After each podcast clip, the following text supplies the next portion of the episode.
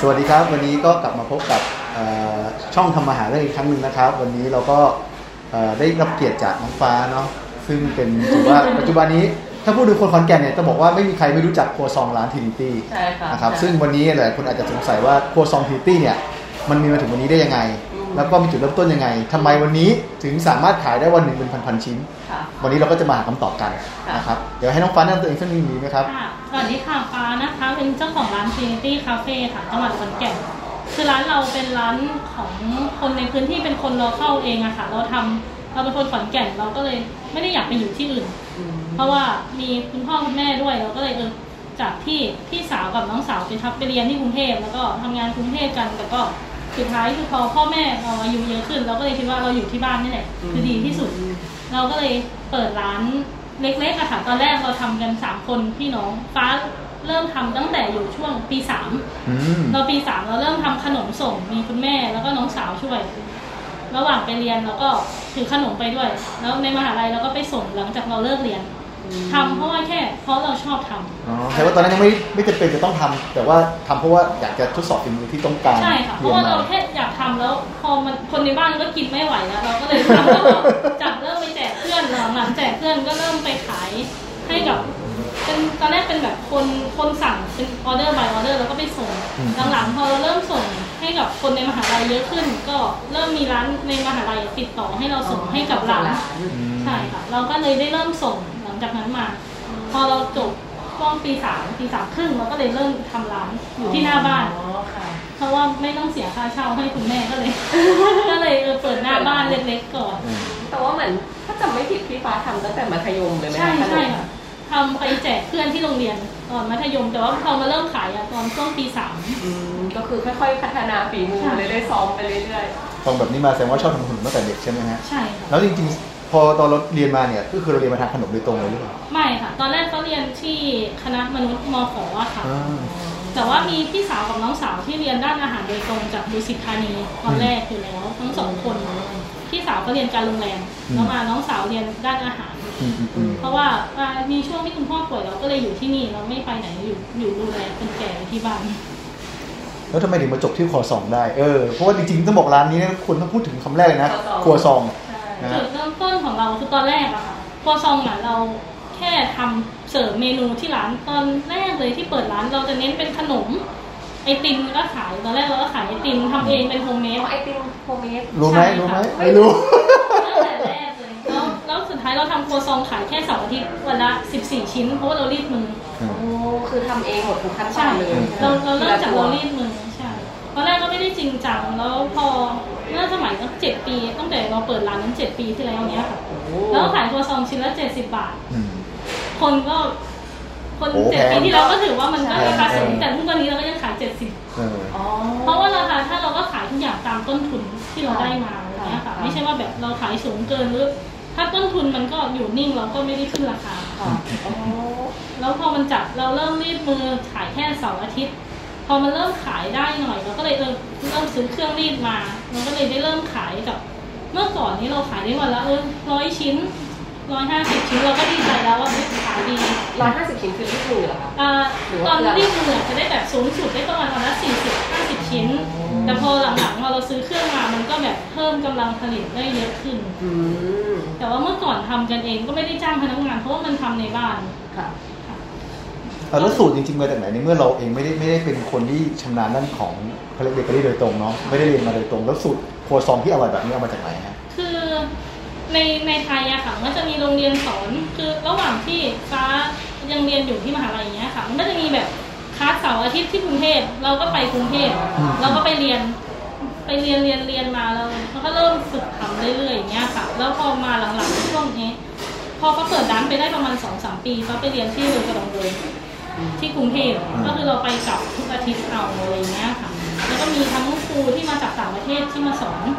เขาก็จะมีเวิร์กช็อปมาเรื่อยๆอย่างเงี้ยค่ะสามวันครูที่มาจากฝรั่งเศสหรือจากต่างประเทศเลย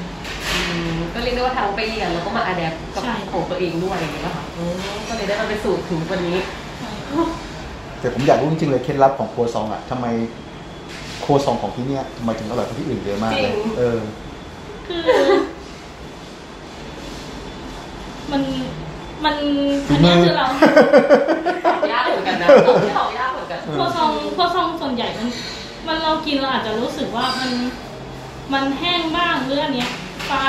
เราเริ่มทำอะค่ะจากสูตรแรกๆที่เราทำของครูของฝรั่งเศสมันอาจจะแห้งหน่อยอยู่ตัวหน่อยแต่ว่า พอได้ให้หลาย ๆ คนที่เนี่ยชิมอะค่ะเขาน่าจะชอบแบบที่ข้างนอกกรอบแต่ไม่ได้ไม่ได้ไม่แห้งใช่ค่ะไม่แห้งข้างในนุ่มหน่อยเราก็เลยมาปรับสูตรเพื่อให้แบบเหมือนข้างในมันนุ่มหน่อยอืมอืม นุ่มแล้วก็ยังฉ่ำเลยอย่างเงี้ยค่ะแล้วก็ใช้วิธีการเอามาสูตรมาปรับเรื่อยอืมอาจจะเหมือนกับต้องรู้กลุ่มลูกค้าๆเราด้วยเนาะแล้วก็มาว่าปรับคนเขาชอบกินแบบไหไหนน แล้วเราชิมเองด้วยเหรอฮะเราชิมเองแล้วเราบอกว่าอะคือผมว่าความยากความยุ่งของการทำอาหารคือบางทีเราชิมแล้วเราว่าอร่อยอะแต่ว่าพอให้คนอื่นกินอะไม่รู้ว่าเขาจะอร่อยเหมือนเราไปกินหรือเปล่าอะไรเงี้ย ของของฟ้าค่ะ เราเริ่มจากตั้งแต่ที่ เริ่มทำก็คือเราปล่อยให้เพื่อนไม่ใช่แค่ เราชิมแม่หรือที่บ้านชิม เราจะให้เพื่อนๆอย่างเงี้ยค่ะ หรือขนมใหม่มาเราจะให้ลูกค้าชิมฟรี ถ้าแบบลูกค้ามาประจำก็จะให้เขาชิม แล้วก็ให้เขา feedback เราแล้วก็จะได้แบบรู้ว่า อันเนี้ยใช่ค่ะ เพราะว่าถ้าให้แค่เราหรือคนในบ้านอะ taste การกินมันจะค่อนข้างคล้าย ๆ กันเราก็เลยเริ่มให้กับลูกค้าคนอื่นด้วยอะไรเงี้ยค่ะ เวลาที่เรามีขนมใหม่อืมเราก็จะได้ปรับรสชาติตรงนี้ถูก มาพูดถึงในแง่ของธุรกิจบ้างดีกว่าเนาะปัจจุบันเนี่ยตั้งแต่เริ่มที่เป็น Trinity สาขาแรกๆเนาะจนถึงปัจจุบันเนี่ยก็ถือว่าเติบโตมาเยอะเนาะเยอะมากแล้วในเรื่องของการจัดการธุรกิจจริงๆอะเรามีวิธีการจัดการธุรกิจเราอย่างไรบ้างมีการเปลี่ยนแปลงตั้งแต่เริ่มต้นสาขาเล็กๆ จนถึงปัจจุบันเนี่ยที่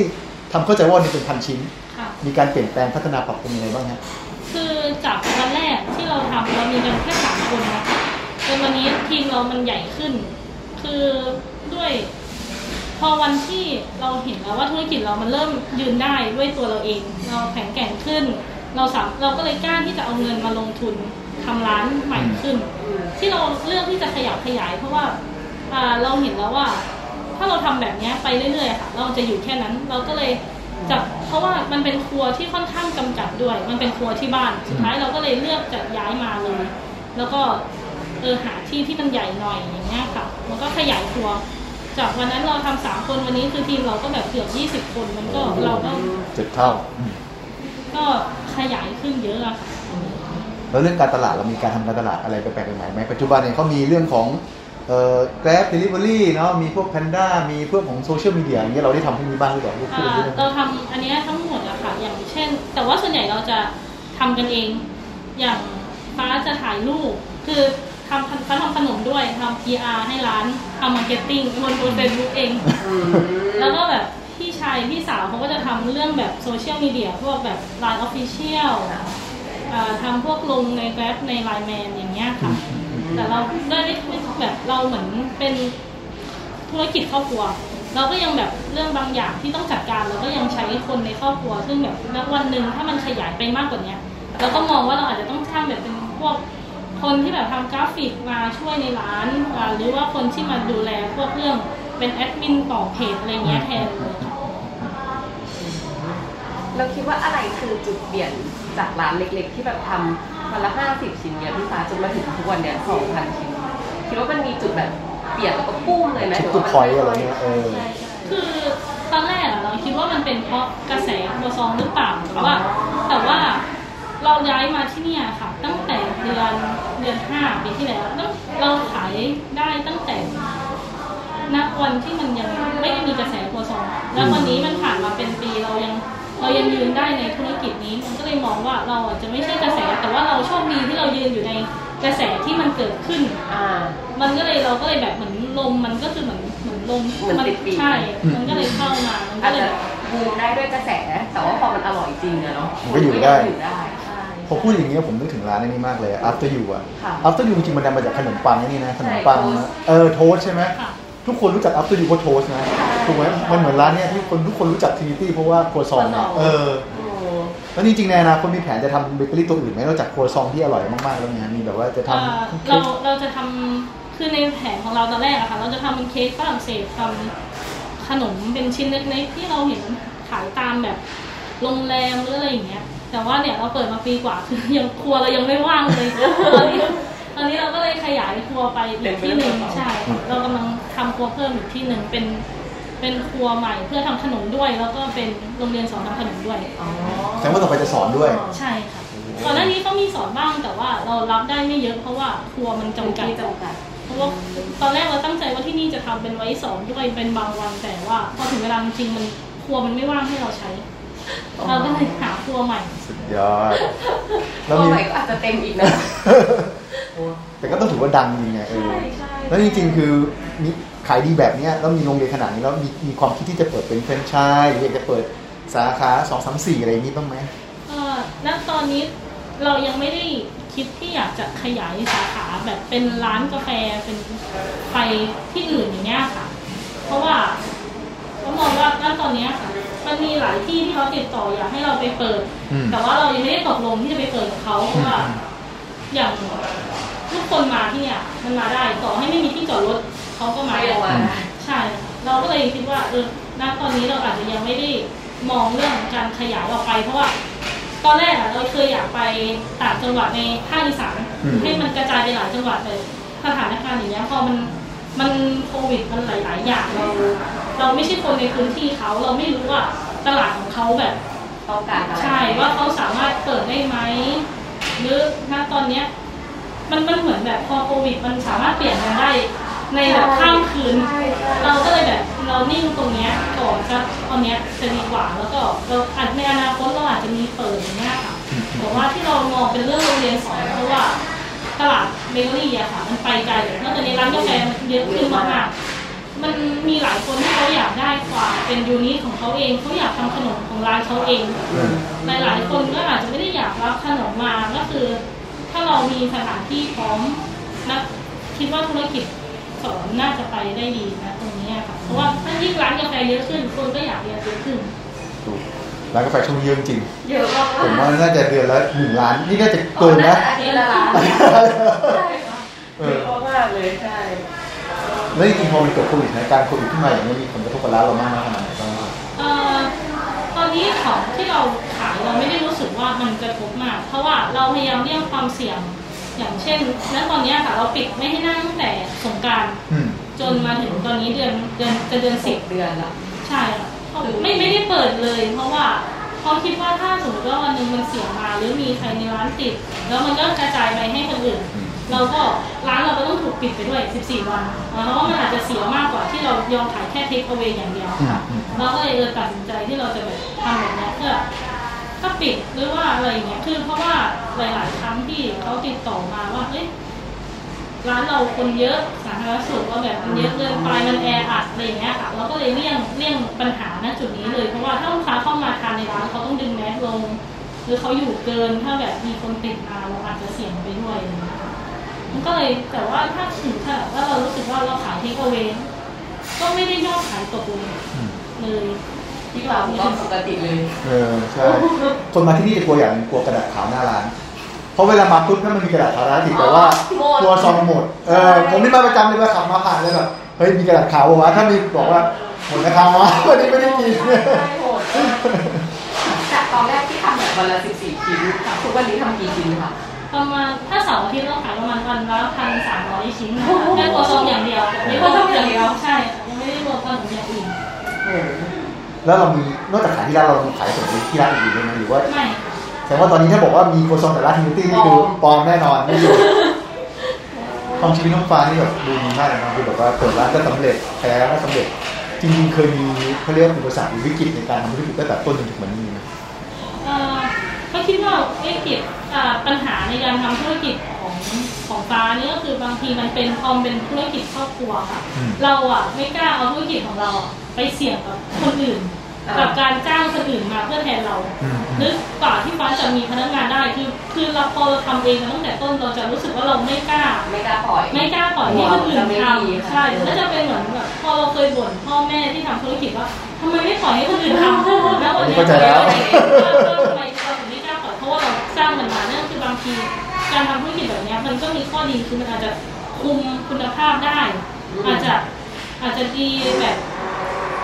เรื่องว่าคนอื่นมาทำอาจจะดีไม่เท่าเรา แต่ว่ามันสามารถทำให้เราเติบโตไปได้อืมแต่ว่าถ้าเราก็ต้องแบบมีระบบการคุมที่แบบ ให้เขาอยู่ในมาตรฐานของเราให้ได้เนี่ยค่ะอืมวันนี้ก็เลยปล่อยวางก็เริ่มแบบเทรนพนักงานบ้าง